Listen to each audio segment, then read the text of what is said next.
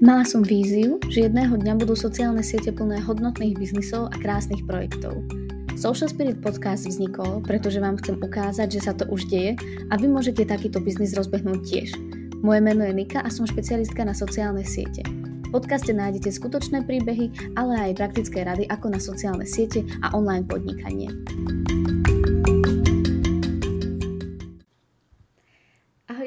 Poslucháči, vítam vás pri ďalšej epizóde Social Spirit podcastu. Dnes som si vybrala takú zaujímavú tému a je ňou umenie a krása v našom každodennom živote a práve na tieto účely som si k nám prizvala Evu Tikovú. Eva, vítaj. Ahoj Nika, ďakujem za pozvanie. Ďakujeme aj my. Teda také intro na úvod je, že si sa venovala veľa rokov právu, ale momentálne teda full time E, robíš umenie a venuješ sa aj arteterapii. A práve o tom sa budeme rozprávať v tomto podcaste, ale tiež taký disclaimer pre našich posluchačov a divákov je, že tento podcast určite nie je určený iba nejakým profilom e, umelcov na sociálnych sieťach, ale takisto je určený hlavne teda všetkým, ktorí sa zaujímajú o nejaké vnímanie krásy možno v našom mm-hmm. živote a takisto o vnímanie toho umenia, ako ho možno tak troška inak vnímame v porovnaní s tým, ako by sme ho mali vnímať, alebo v porovnaní s tým, ako bolo kedysi vnímané. A samozrejme sociálne siete aj v tomto hrajú veľkú rolu. Takže poďme sa do toho pustiť. Najprv nám teda, Evi, povedz niečo o sebe. Čo si teda robila presne predtým, než si sa začala venovať tomu umeniu? Už som trošku načrtla. V minulosti som sa venovala právu. Ja som právo vyštudovala, robila som aj advokátku a vlastne potom po nejakom čase som prešla ešte k realitám, nehnuteľnostiam a odtiaľ, bola to vlastne taká plynulá cesta, ale ja som ešte ako dieťa malovala, tak eh, k tomuto som sa vrátila, eh, keď som dostala na narodeniny nové farby a potom už to bola vlastne taká, také, také znovu objavenie tých farieb a už tá cesta bola nenávratná. a odtedy malujem. No tak ale to si zhrnula úplne tak uh, rýchlo. Aké boli také tie možno nejaké zá, zásadné momenty, že si sa k tomu umeniu tak naspäť akoby vrátila, alebo v čom boli tie reality a právo také, že si spovedala, že toto už nechcem ďalej robiť?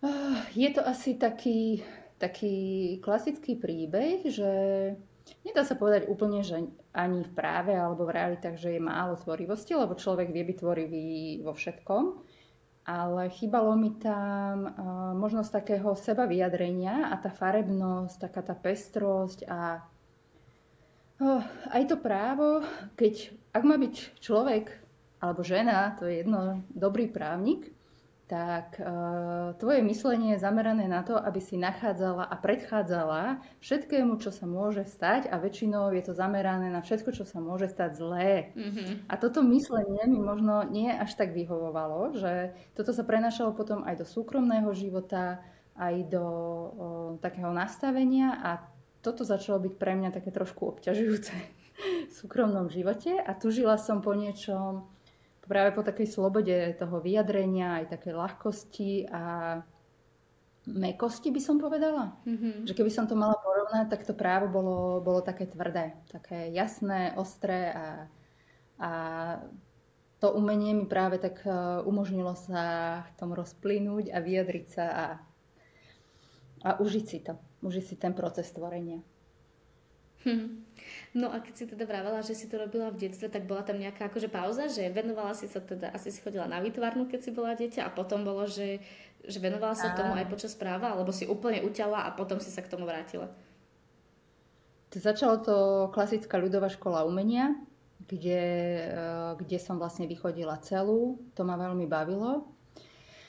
Ale keďže som bola z tých, čo som sa porovnávala, tak som videla, že vedľa mňa tam boli aj e, kočka alebo chalani, ktorí kreslili oveľa, s takou väčšou ľahkosťou im to proste išlo. A ja som videla, že nie som tam najlepšia, tak som si povedala, no ja musím robiť predsa to v tom, čo som najlepšia, že toto nie je pre mňa. Tak som potom aj to umenie, asi aj vďaka tomu, že som rozmýšľala, čo je také praktické, čo vyštudovať, čím sa budem živiť a v tom čase umenie veľmi nepatrilo do tejto kategórie. Takže no, to som chcela len povedať, že uh, umenie nepatrilo, nepatrilo medzi školy, uh, kde, kde, sa rozhodoval, kde sme sa rozhodovali ísť, že toto je veľká kariéra pred nami, kde budeme zabezpečení a spokojní. Tam to bol skôr ten risk a spojené s takým varovaním rodičov, že nie, urob si poriadnu školu a poriadnu školu vyštuduj. Hej, nerob umenie. Hlavne, keď som sa na škole dobre učil, áno. Jasné. U, nás to bolo tiež tak, že nerob umenie a nevezmi si nikoho, kto robí umenie nie? Ešte do plusu. No dobre, a, a využívaš niečo z tých predchádzajúcich zamestnaní teraz v tom, čomu sa venuješ? Mm, to určite zase áno, lebo to právo na druhej strane ti dá tak široký prehľad a umenie nie je len teda o tom, tiež by bolo, mm. len o tom malovaní, ale je teda aj o predávaní, o zmluvných vzťahoch a v podstate aj taký nejaký prehľad v živote. Ako je to súčasť, je to súčasť tých vzťahov profesionálnych. Mm-hmm. Takže... Že vieš, vieš, kde sa nachádzaš, vieš, aké máš nástroje, vieš, ako zareagovať, vieš, aké máš práva, že to, toto tak tomu patrí a to už v tebe zostane. Mm-hmm. To, už, mm-hmm. to už správne nedáš von. Chápem. No a inak, neviem, či je to úplne vhodná otázka, ale v ktorom roku svojho života si proste tak uťala, že ja idem si robiť umenie? Ešte ja si myslím, že to bola 40 a na ňu som práve dostala, dostala tie farby, že to bola taká, taká okrúhlina. Mm-hmm. No, to je, je to vlastne 10 rokov, lebo teraz budem mať, v auguste budem mať 50. Aha. Takže je to už 10 rokov vlastne, čo malujem. Gratulujeme. No. Všetko najlepšie. Aj zle sa mi to hovorí, ale, ale to zle, no. Je to, je to tak, jak to je, ale teda teraz som si to uvedomila, že je to vlastne 10 rokov, že a, a tá 40 tieto okrúhliny sú to nejaké milníky toho veku, že človek sa tak zamýšľa, že čo má, čo má za sebou, čo má ešte pred sebou. A pre mňa to bolo o tom, že, že napriek tomu, že som mala všetko, čo, čo by sa dalo práve takým tým, to rodičovské prianie, že si zabezpečená, máš rodinu, krásnu dceru, krásny dom s veľkou záhradou a napriek tomu tam bol taký veľký nepokoj že prečo ja nie som šťastná, keď toto všetko mám, uh, že čo mi chýba. A mne chýbala, ako keď, keď by som to mala nejakým spôsobom pomenovať, tak to bola práve taká tá vášeň. Mm-hmm. A tu som sa snažila, alebo, alebo prišla mi prišla mi cestou umenie, cestu krásu. K tomu som ja vždy inklinovala a toto bolo pre mňa, keď som sa zase dostala k tým farbám, také znovu objavenie len toho, čo som už poznala a ako dieťa som to zanechala, alebo ako dieťa mi to prišlo prirodzené a teraz mi to prišlo ako, aha, veď ja som na to zabudla, ja som to vždy vedela, vždy som to potrebovala a normálne som to odsunula na bok. Hmm, wow, akože uh, možno ti na jednej strane ťažko, že ideš mať už 50, ale už 10 rokov sa reálne venuješ tomu, čo, čo ťa naplňa a čo ti prináša tú vášeň. A ja si myslím, že stále máme na svete ľudí, ktorí nevedia urobiť ten krok a práve, že čím je ten človek starší, tak tým si povieš, no ja už nejdem robiť mm-hmm. žiadne zmeny, no už je neskoro, mal som začať pred niekoľkými rokmi, že možno teraz mi tak napadlo iba, že máš nejaký tip, možno presne cez tú osobnú skúsenosť, že čo by si možno aj našim poslucháčom dala, uh, aby do toho išli napriek tomu, koľko majú rokov? Už, už aj len to, že predstaviť si to naopak, že keď si ja predstavím, že keby som bola v tej 40 že len tých 10 rokov by som mala robiť zase to isté, čo ma nenaplňalo, tak z toho mi nebolo teda dobre. Mm-hmm.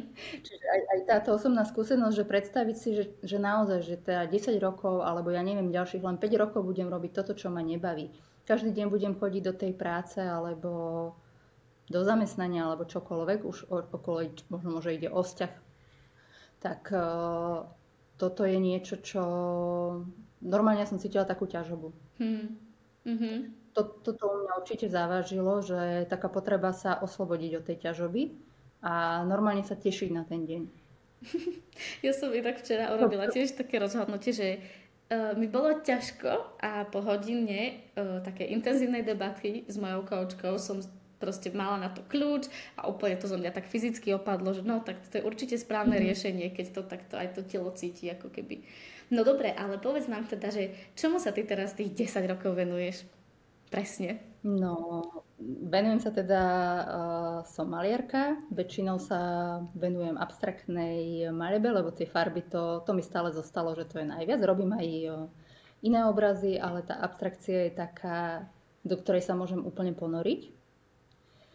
A tie farby, význam, umenia alebo krása celkovo je u mňa taká veľká téma od začiatku. A vždy som mala pocit, že ju treba nejako rehabilitovať v našich životoch že potrebujeme viac umenia, viac krásy, pretože som videla, ako to na mňa pôsobí a že, že ako, to, ako to mení môj život, moje prežívanie. A to je podľa mňa jedno, že či sú to krásne veci, ktoré sú okolo nás, alebo obraz na stene, alebo krásny západ slnka, na ktorý sa pozeráme, proste čokoľvek, čo, čo vieme vnímať ako krásne.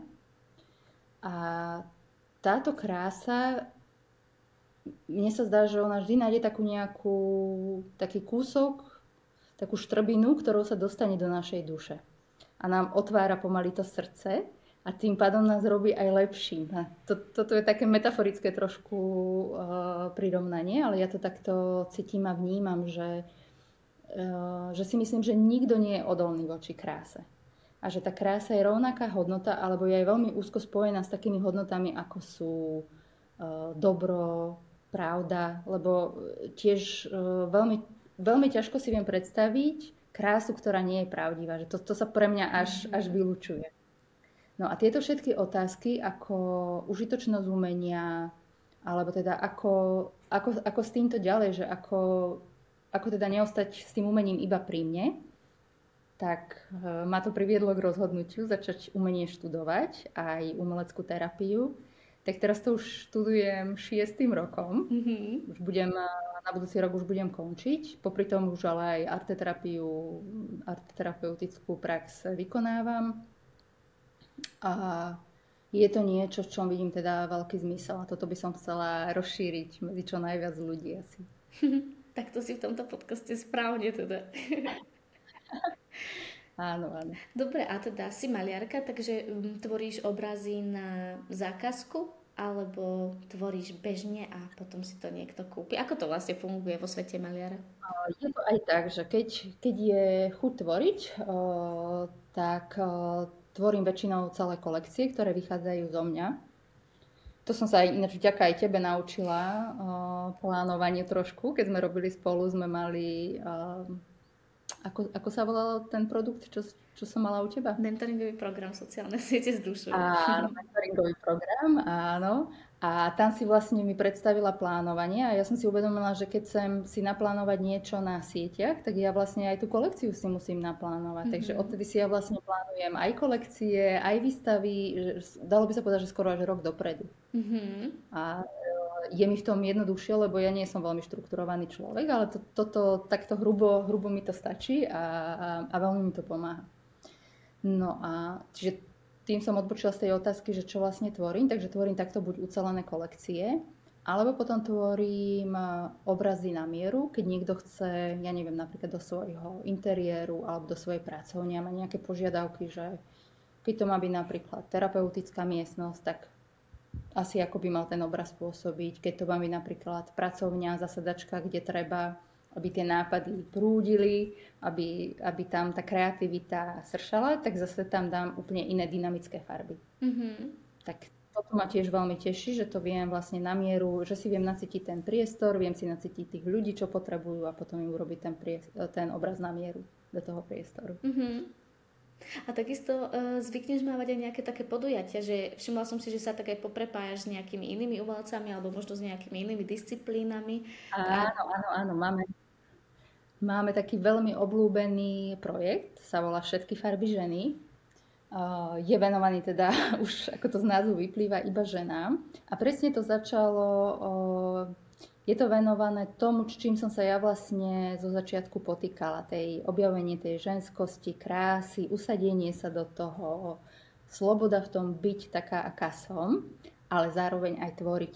Čiže v tomto projekte uh, som ešte s jednou maliarkou. No a uh, tieto pobyty tieto pobyty sú pre nás niečím, čo jednak baví nás samotné, pretože my tri si to veľmi užívame, ale vidíme, ako ženy rozkvitajú.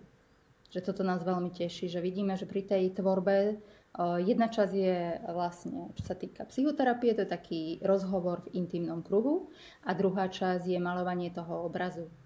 A teraz najbližšie budeme mať tému vzťahy, takže budeme malovať napríklad vzťahový obraz, že ty si vieš to, čo ťa momentálne trápi, tvoj aktuálny vzťah, ktorý je pre teba najdôležitejší, tak vieš si ho preniesť na plátno a tým ho vlastne uvidieť, ako vyzerá, čo sa v ňom deje hm.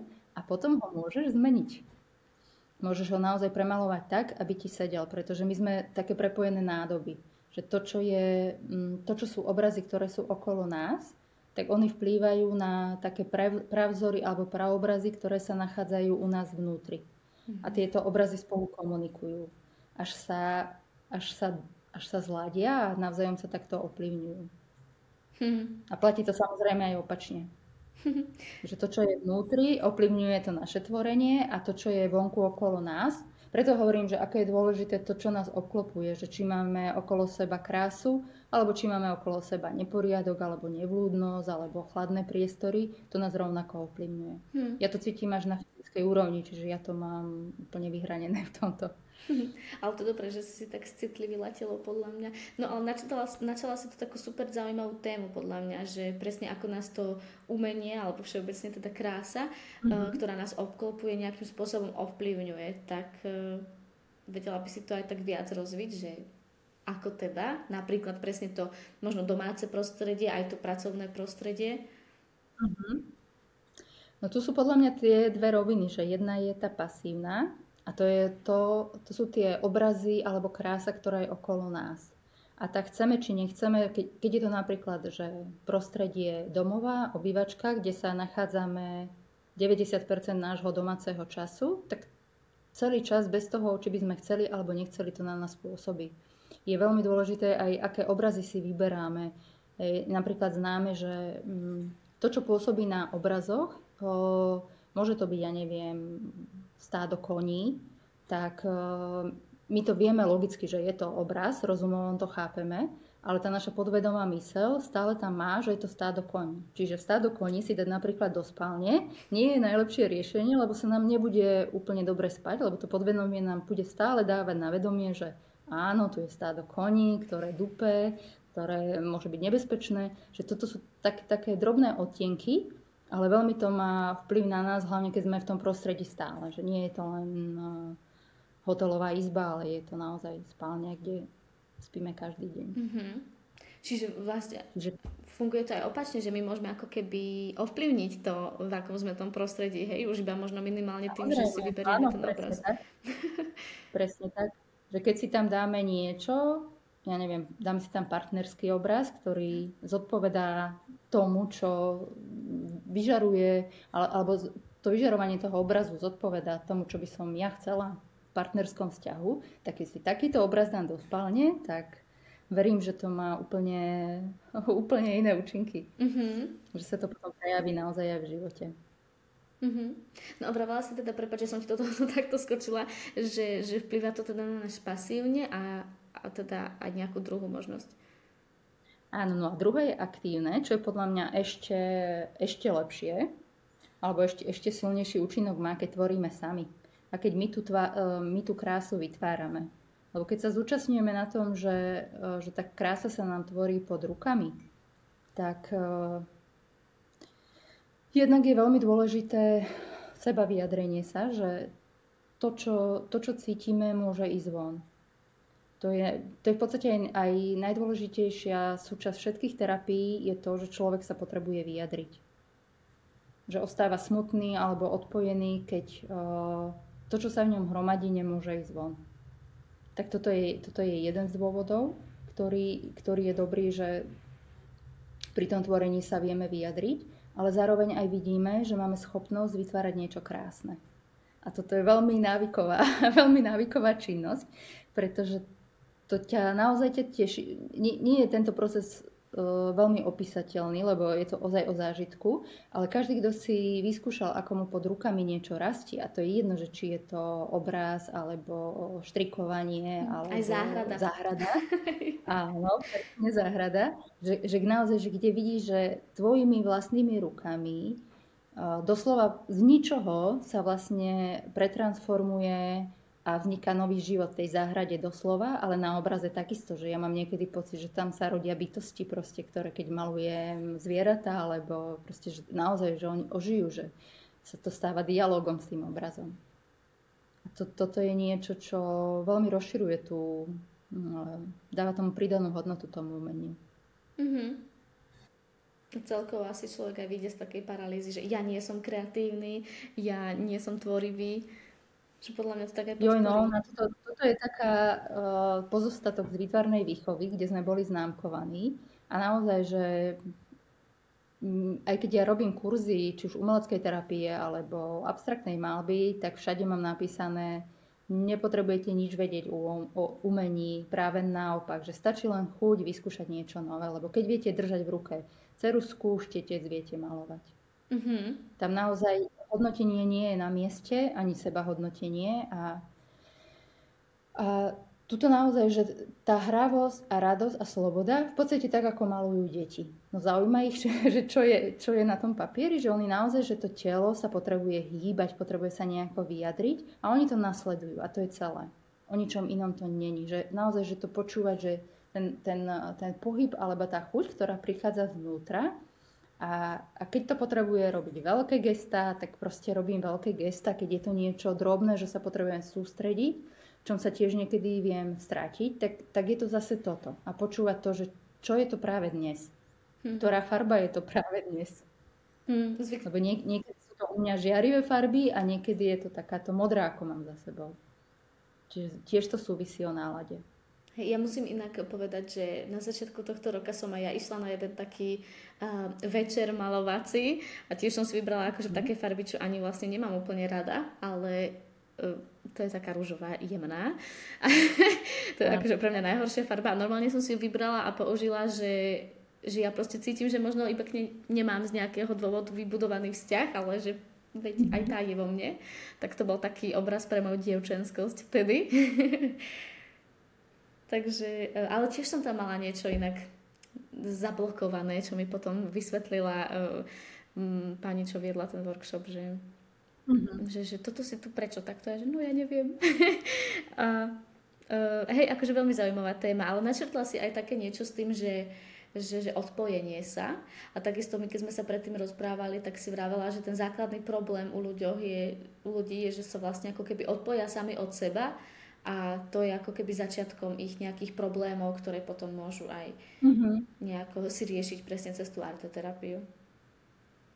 Áno, to odpojenie o seba je ako keby takou definíciou počiatku vzniku, aj môžeme to nazvať ako duševných poruch alebo chorôb, alebo celkovo takého nepokoja a nespokojnosti. Že keď, keď eh, sa odpojím, eh, nazvime to tak, že prestanem sa počúvať, prestanem dávať seba na prvé miesto, prestanem robiť to, čo ma baví, ale snažím sa vyhovieť druhým, tak vzniká v duši niečo, čo možno z počiatku je ako nepokoj. Neskôr sa to prejavuje nahromadením toho celého a môže to... My hovoríme v terapii, že môže vzniknúť rana na duši. A keď tá rana na duši sa nehojí, tak potom sa mení až na ranu telesnú. Že to môže potom prerásť a naozaj až do telesných problémov. Mm-hmm. Sme mali napríklad, v škole sme mali na vyučovaní, nám prednášala pani doktorka o onkológii a hovorila, že prvú otázku, ktorú dáva pacientom, tak sa ich pýta, že kedy naposledy povedali v svojom živote nie. A že prichádza dosť dlhé ticho, kedy si naozaj spomínajú, že kedy to bolo. A teda táto pani doktorka pôsobí v Rakúsku, tak viem si predstaviť, že u nás na Slovensku slovenské ženy, ktoré sú, myslím, že my sme viac nastavené ešte vyhovieť a urobiť všetko správne, tak u nás by to ticho bolo ešte dlhšie. A toto bol pre mňa taký naozaj, že stýčený prst, že taká, taká jednoduchá vec, ako jednoduchá a zároveň najťažšia vec, ako si zastať samu seba, v každej chvíli a v každej chvíli sa rozhodnúť pre seba, ale teda s, tou, s tým ohľadom, s rešpektom k tým ostatným, tak e, toto je pre mňa niečo, čo, čo by som teda chcela dodržať. Hm. To je inšpiratívne. Ja by som to chcela tiež, ale s nie mám samozrejme ako pravá slovenská žena problém. tak toto si myslím, že, že možno, že vedie tieto následky, že, eh, že mať spojené s tým nie na druhej strane až takýto extrémny následok, ako je rakovina alebo naozaj duševné choroby, depresia je veľmi častá, tak podľa mňa to nie sa nám, zrazu to áno sa bude stať obľúbenejším a obľúbenejším. Mm-hmm. To dáva zmysel. Treba všetko cvičiť. Um, Dobre, a ešte jedna taká téma mi k tomuto napadla, ale uh, vrátim sa k nej potom, ale mňa teraz zaujíma aj ten tvoj príbeh akože z toho pohľadu, že začala si robiť umenie a v ktorom momente si začala aj verejne prezentovať, že robíš umenie, lebo teda asi, asi to väčšina ľudí nečakala, že keď si predtým robila právo a uh, nehnuteľnosti, mm-hmm. že zrazu ideš robiť umenie, presne úplne iná polarita ako keby. Áno, áno. Ešte no, zo začiatku to bolo, že sa predávali tie obrazy teda keď vôbec som sa rozhodla, že budem aj tie obrazy predávať, že aj, aj to bola taká nejaká cesta, lebo najprv som ich tvorila teda pre seba, pre náš interiér. A potom, keď prichádzali aj tie spätné väzby, že tie obrazy sa páčia, tak to je naozaj potom taká potreba tvoriť aj pre niekoho. Že zase nemôžeš do nekonečna tie tvoriť a mať tie obrazy otočené k stene, že to, to už potom naozaj že neteší. To je ako také tiež hromadenie tej energie, ktorá by neprúdila. Ale prišlo proste, uh, najprv sa obrazy začali predávať teda medzi známymi a potom prišlo obdobie korona, keď uh, vlastne aj ten pohyb uh, nejakým spôsobom ustal a nebolo už možné sa aj stretávať, aj... Alebo teda, neviem, stratila som nejaké nástroje alebo možnosti, že ako, ako tie obrazy predávať a o, vedela som, že sú sociálne siete a bolo mi to odporúčané, že ja teda práve ako maliarka, že špeciálne teda, že Instagram, že to je platforma, že ktorá by svedčala obrazom, tak myslím, že od, teraz som to pozerala od roku 2021 som na Instagrame. Mm-hmm. Takže tam, tam predávam obrazy cez Instagram a čo sa týka, pripravujem webovú stránku, ale to musím povedať, že tu pripravujem už druhý rok, takže toto mám taký záväzok, že dúfam, že do videnia tohto podcastu už webová stránka bude. Tak, uh, Dáme do popisu, takže tak, keď bude. tak takýto je môj prístup asi uh, k predaju, alebo teda takáto cesta bola. Uh-huh. Čiže zatiaľ je to väčšinou cez sociálne siete a cez osobný kontakt. Uh-huh, uh-huh. A aké to pre teba bolo ísť s tým von, že niečo takéto tvoríš? Vieš čo, no Instagramový účet som mala založený dlhšie a dať prvý príspevok, no to bol normálne, že kliešťový pôrod by som to nazvala. Lebo sme sa aj bavili o mojej uh, sklone k dokonalosti a perfekcionizmu a naozaj, že ja som mala pocit, že ja, ja som ten príspevok robila asi rok. Nie rok, uh, celý deň, proste kým som ho, kým som ho tam dala. Takže to bolo, to bolo naozaj, ako to bolo náročné a to som si povedala, že no tak keď mám nad každým príspevkom stráviť vlastne celý deň, tak kedy ja budem malovať. Ale potom počasie sa to nejako, nejako sa to utriaslo, ja som dostala väčšie zručnosti a teraz už sa mi stane, že dám príspevok aj s gramatickými chybami, opravím to potom neskôr, že už v tom nadobudám takú ľahkosť. Mm-hmm. Takže Takže to ma, to ma teší, tento, tento môj osobný posun pred a po. Takže, ale pre mňa je to zaujímavé, vieš, že ty si práve bojovala s nejakým perfekcionizmom a mhm. vlastne ho m, tvoríš umenie, ktoré sa ako keby ani nemá hodnotiť, že či je pekné, mm-hmm. škaredé alebo tak. Že čím si myslíš, že, že to bolo? Uh, podľa mňa, že tento perfekcionizmus, že, že je asi dôležitá že definícia, že čo to je perfekcionizmus alebo dokonalosť, ale u mňa ide o pocit takej vnútornej spokojnosti, že či už pri tom diele, že kedy, kedy je hotovo, kedy by som nič na ňom už nepridala, ani neodobrala, ani nezmenila. Že proste, že tento stav, a pokiaľ tento stav nemám, tak ja mám až takú fyzickú nevoľnosť. Čiže to, toto možno súvisí s tým mojim perfekcionizmom, že v podstate aj tuto, ako sme nastavovali obraz, tak to si zažila priamo prenose, ako to vyzeralo, že ja by som tu nevedela sedieť a rozprávať sa, keby, keby som vedela, že ten obraz za mnou o, ma vyrušuje. Vieš, že to, Toto je pre mňa dôležité. A rovnako je to aj s tými obrazmi, aj so sociálnymi sieťami. Ja viem, že všetci hovoria, že vykašľať sa na to, ako to vyzerá vo feede, ale keď ja by som ho si rolovala svoj vlastný feed a mne by bolo z toho zle, tak ja to tak nemôžem. Čiže, čiže toto sú ešte napríklad veci, ktoré ja stále nejakým spôsobom, že u mňa tá harmónia a ten súlad, že tohto sa ešte neviem ja vzdať pri tom Instagrame. Tým vôbec nehovorím, že toto je vzor, lebo nemá to vôbec, nemá to vôbec súvis, alebo je, nie je to priamo úmerné s tým, uh, aký má ohlas ten, ktorý post. Je to len môj vnútorný pokoj. Čiže ja ani neviem zatiaľ ten perfekcionizmus nejakým spôsobom odsúdiť, pretože stále, stále sa s ním stretávam ja osobne. A moja taká rada je, že pokiaľ vás teší, tak si ho nechajte. Pokiaľ vám už začne znepríjemňovať život, Čiže napríklad tak ako ja robím webovú stránku už druhý rok, lebo napríklad na mesiac som vyberala fond. Tak to je taký akože príklad. Mm-hmm. Takže to už je niekde, už, je, už naozaj vidím, že to už sa dostávam do takej nejakej hraničnej uh, formy, ktorá už, už mi ten život znepríjemňuje. Už, už, je, už to vlastne je nefunkčné. Takže tuto už je pre mňa taký zdvihnutý prst a vtedy si poviem, že áno, však treba to pustiť do sveta, nech to je, aké to je a opravovať to za behu. Mm-hmm ja som si tak uvedomila presne aj zo svojich debát, že ten perfekcionizmus je strašne taký in, taká individuálna vec, presne ako si vravila, že to je otázka, že čo vlastne ten perfekcionizmus je, lebo presne s jednou taliankou, s ktorou sme riešili spolu sociálne siete, tak pre ňu bol perfekcionizmus, že ten príspevok vyzeral proste dokonalo textovo aj vizuálne.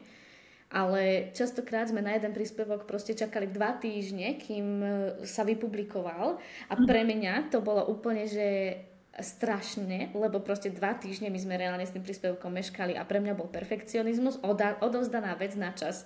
Vieš, že pre mňa už, aj keď to bolo dokonalé a bolo to vypublikované o dva týždne, pre, pre mňa to už nebolo perfektné, lebo to bolo proste neskoro. Rozumiem.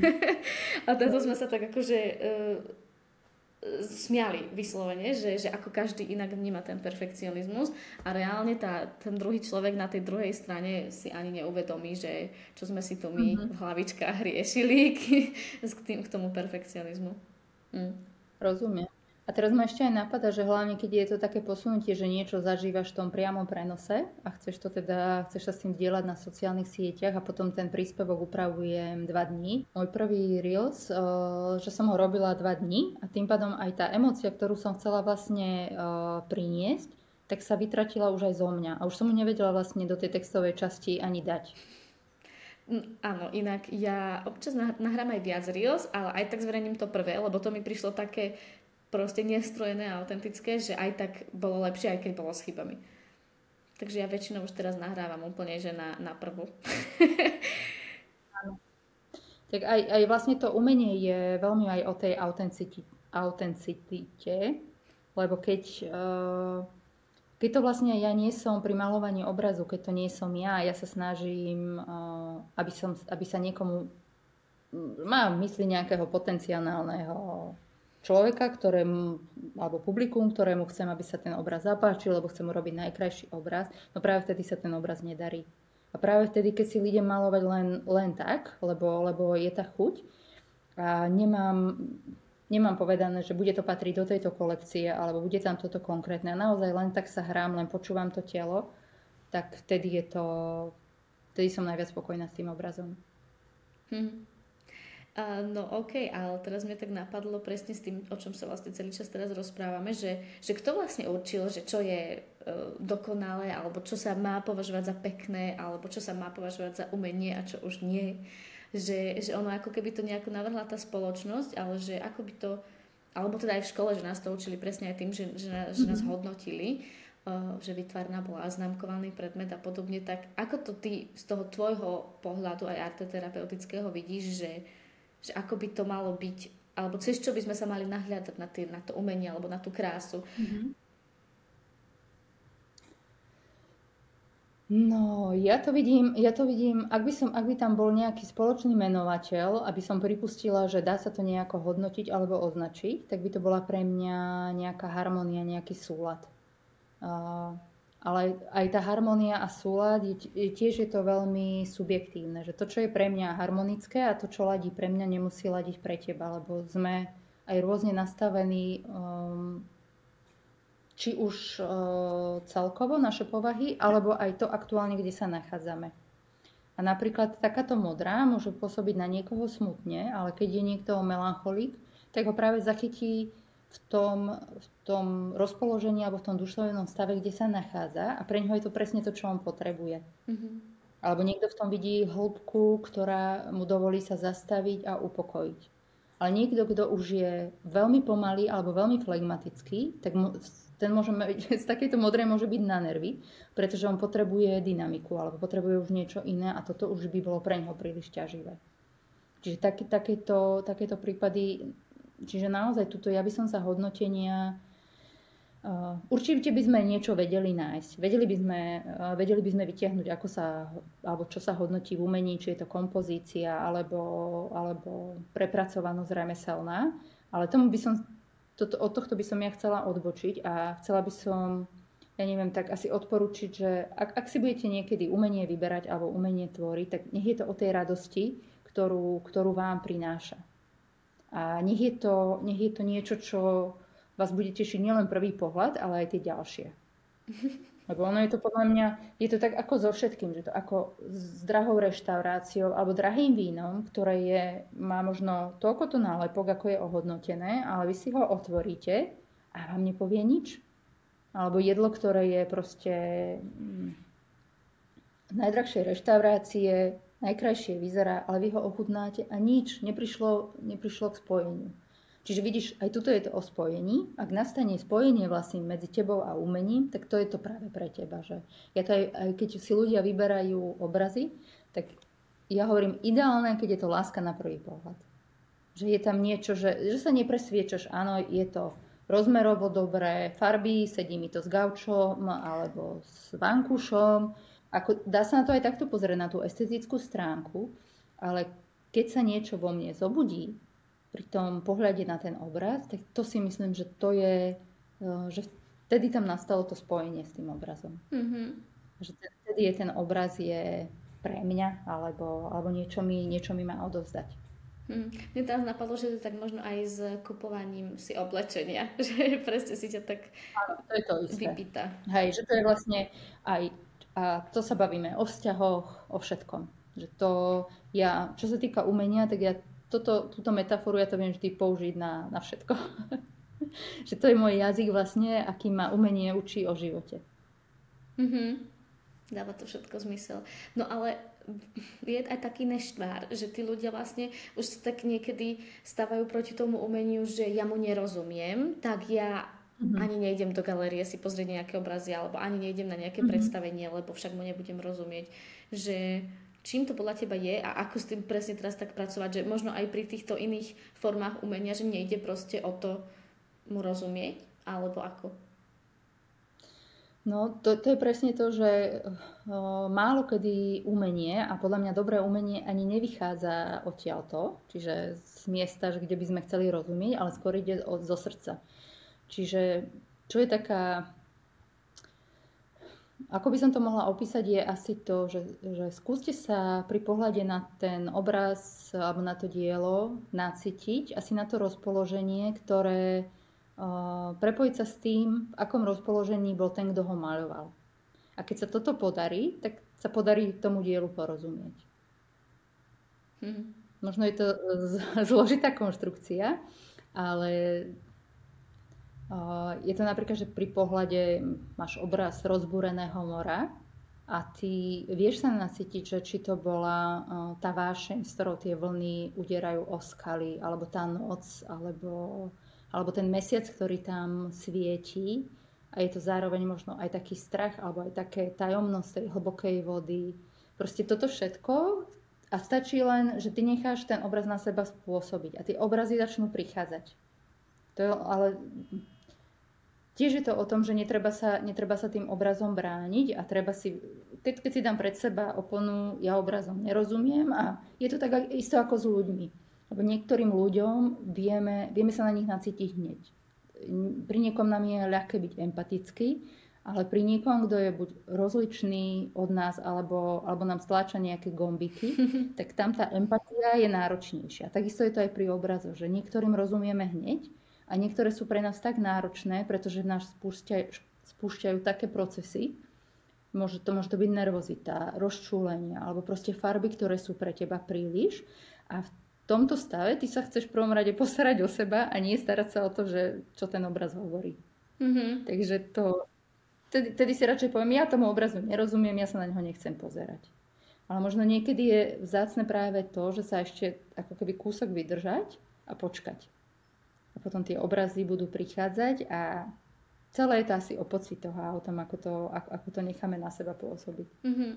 Páči sa mi, že to vôbec nie je niečo merateľné, je to fakt niečo... Nie, také... nie, nie, určite to nie je merateľné a je to individuálne, lebo o, napríklad o abstraktných obrazoch sa hovorí, že Kedy si boli obrazy, keď si zoberieme ikony, alebo proste taký ten realizmus, až stále sa to, sa to menilo a pri tom, abstrakt, pri tom abstraktnom umení sa vlastne ako keby tá veľká časť odohráva aj v duši toho pozorovateľa. Mm-hmm. Že on sám si vytvára ten príbeh a to, tá časť umenia je vlastne, je vlastne v jeho duši. Lebo každý pri pohľade, ja, ja to častokrát vidím, že a, a nie je to len pri obrazoch, ktoré sú abstraktné, sú to často moria alebo, alebo oblaky a každý v tom vidí naozaj svoje. Čiže koľko, koľko pozorujúcich sa, toľko pohľadov, toľko príbehov. Hmm. To, to, to je pekné. No dobre, ale dostaneme sa teraz už iba k poslednej takej témy, k tomu prepojeniu na sociálne siete. To si, to si nemôžem nechať len tak uísť. A ako podľa teba sociálne siete akože ovplyvnili tento náš náhľad na to, čo je krásne napríklad? No, ja si myslím, že to už nezačali len sociálne siete, ale to už začalo televíziou a proste všetkými týmito médiami. A keby som mala povedať môj názor, tak oproti minulosti sme preplnení obrazmi alebo vizuálnymi vnemmi, že už, už je tu ako keby aj taká, možno preto aj ľudia hovoria, že nerozumejú umeniu, pretože už sú tak presítení obrazmi zvonka, že potrebujú normálne vypnúť. Mm-hmm. Potrebu, vypínajú, vypínajú proste všetky vizuálne vnemy. A Instagram je tiež o tom, že vo veľmi rýchlom slede, keď napríklad si scrolluješ, aké sú novinky, tak prichádzajú farebné obrázky. A naozaj e, má šancu ťa zastaviť ten, ktorý je niečím buď iný, alebo farebný, alebo e, vlastne v tej, tej malej rýchlosti ty potrebuješ rozpoznať niečo pre seba. Takže toto vnímanie, ktoré je vlastne umenie, ktoré sa vníma dušom a, vcíten, a vcítením sa do niečoho, je vlastne um, ako keby oklieštené do veľmi, veľmi maličkého času. A už je na nás, áno, či si to zastavíme alebo nezastavíme, ale skôr je tam ten návyk proste ďalej a ďalej a ďalej. Mm-hmm. Niečo, niečo hľadať, niečo nové.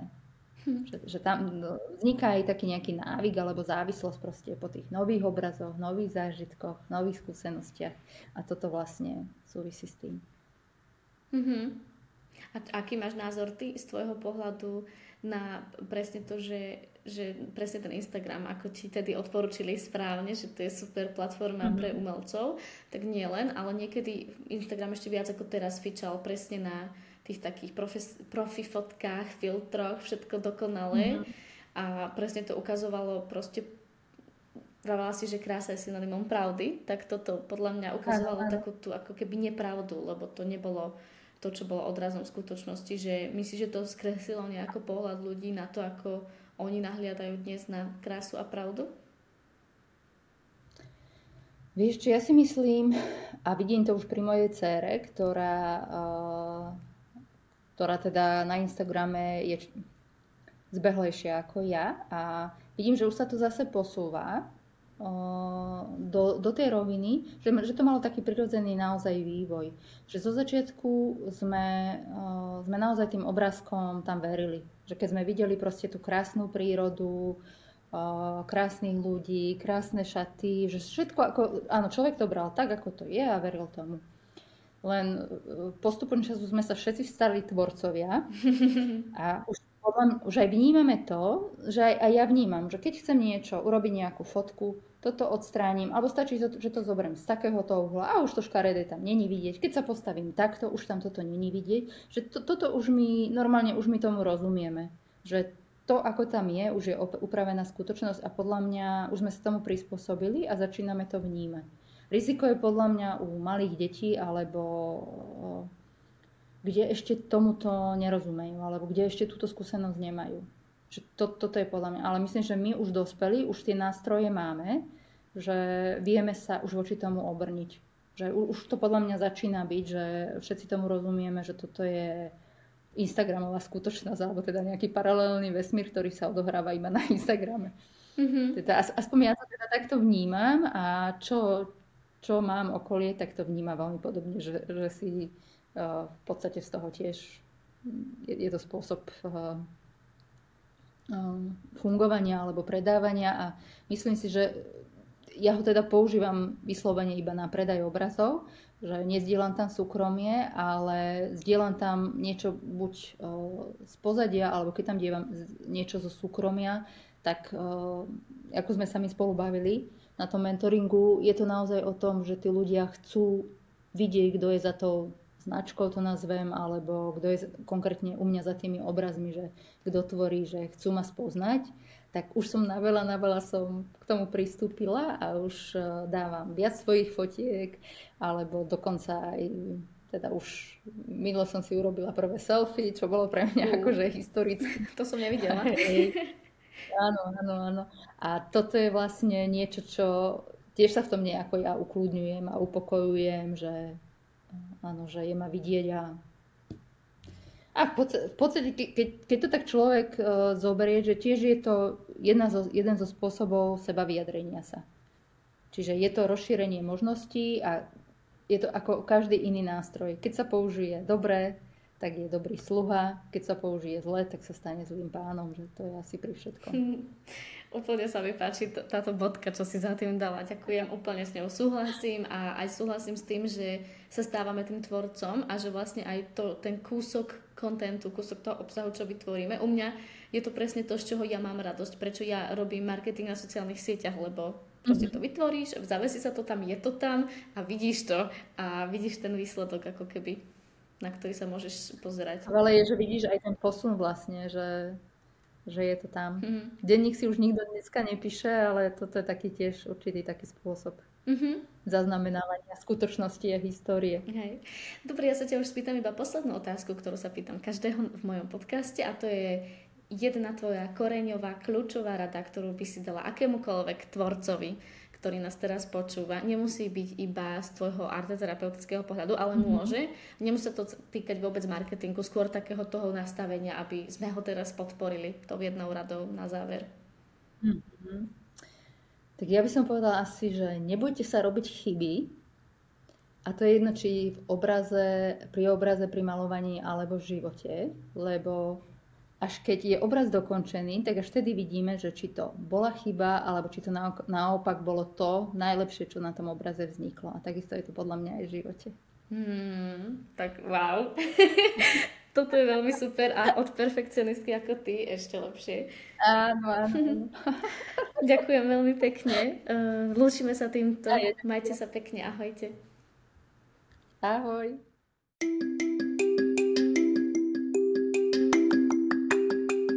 Odnášate si niečo z dnešného Social Spirit podcastu? Dajte nám vedieť na Instagrame socialspirit.sk a nezabudnite podcast odoberať. Už o dva týždne vám prinesiem ďalší zaujímavý príbeh a praktické rady zo sveta sociálnych sietí a online podnikania. Vaša Social Spirit.